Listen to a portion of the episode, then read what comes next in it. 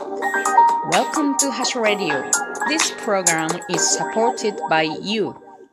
ハッシュです。月曜日がスタートしました。良いスタートの一日でしたかねまた一週間、えっ、ー、と、働いている方は大変かもしれませんけれども、どうかのんびりとリラックスしながらお勤めなさってください。今日はですね、えー、分別スキル、分別スキルを高めようっていう話をしたいと思います。これは、えっ、と、土曜日にですね、私はホタルを見に行きまして、そこで出会った女性と話していたときに、うんと、ビビビッとこう、刺激を受けたことがあったので、そのことを話します。まず、ホタルの観察がどんな様子やったかっていうのを話したいと思います。その後に本題に入りますね。ホタルは、えー、っと、市街地に行きまして、ちょっとだけ市から、市の中心から離れたところに、えっと、環境、自然の環境がそのまま残っているところがありまして、そこを私の住んでいる市が、あの、環境保全の地域として特定してましてね。で、そこの一角で、えっ、と、まあ、そのホタルを見る自然観察のイベントを開いたり、えー、森林整備の活動をしたり、あと畑を作ったりして、あの、ごく少人数でそういうことをなさっているグループがいらっしゃいまして、その人たちのイベントに参加してきたわけです。で、土地としては、そこの、えー、山の中には、まあ、谷がいくつもあってですね、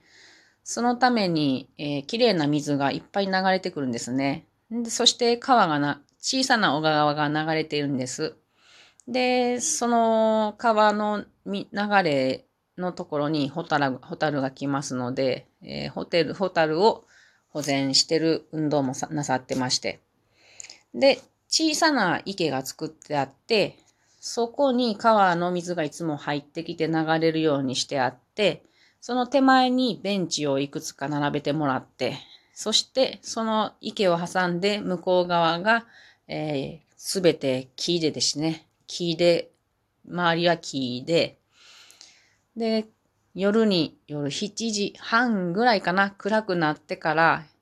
やっとホタルがね、ふいふいふいと、ふわーっと飛んで、ピカーピカーと何匹も飛んで、それはそれはとっても幻想的でした。まるであの、劇場みたいな形に見えましたね。あの、ベンチから見ていると。ちょっと気のある方が高くなってますので、ちょうど劇場の中を、あ自然自然の劇場の中をホタルがふわふわっと飛んでるような感じで、とっても美しかったですね。豪華だなぁと思いました。で、見ている人数もコロナの影響がありますので、あの、制限してましたので、少ない、人間は少ない状況です。なので、みんなゆったりとね、贅沢に鑑賞させてもらいました。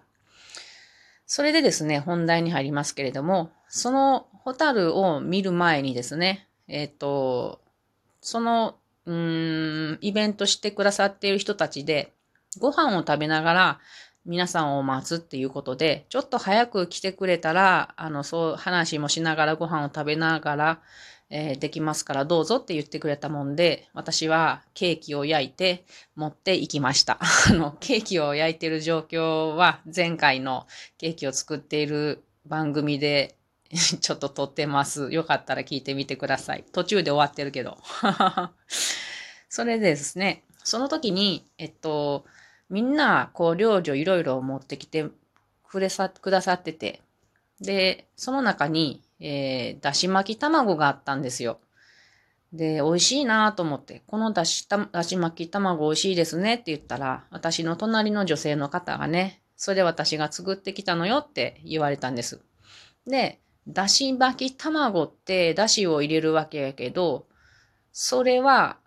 あの、大豆のゆゆで汁を使ってるよって言われたんですよ。で、私、うわ、この人はすごいと思って。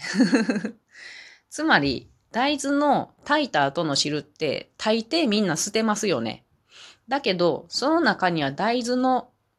大切な栄養がたくさん入ってるわけですよ。それを使うことによって栄養も取れるし、うんと、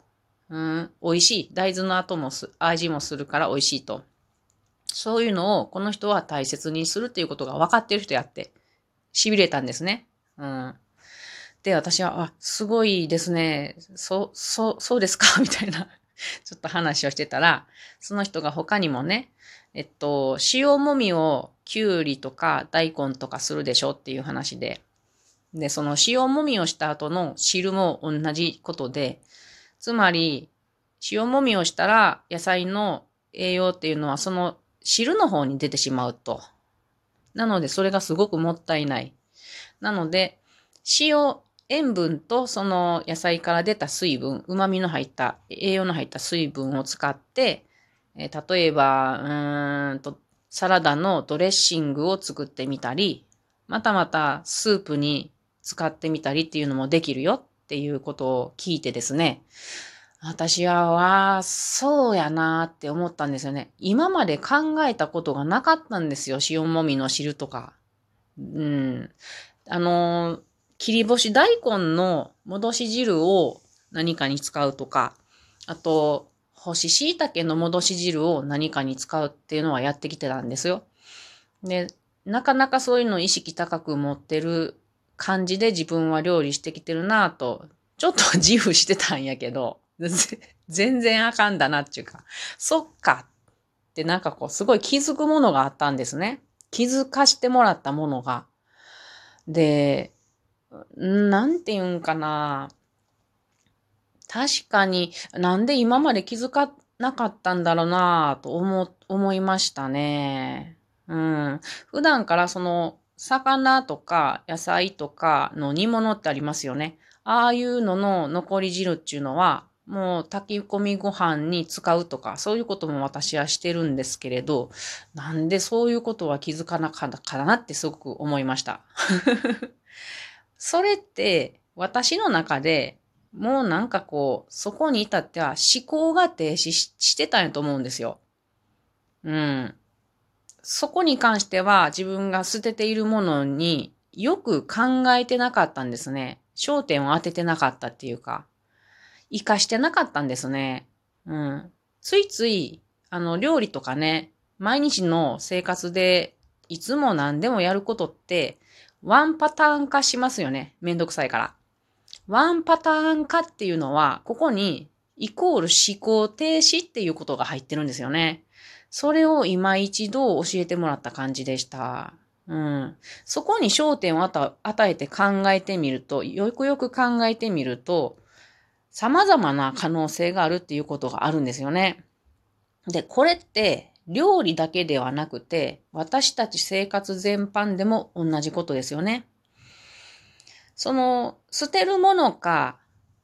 次に残して使うものかっていう判断。これが分別スキルなんですよ。うん。ゴミとするか、資源とするかっていう判断ですね。簡単に言うとね。うん。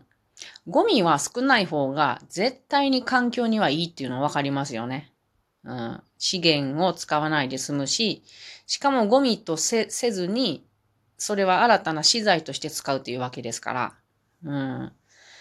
これをまた、あのー、考えさせられたわけです。で、こういうことを自分の、あと、分別スキル、判断をどうやって高めるかなっていう時に、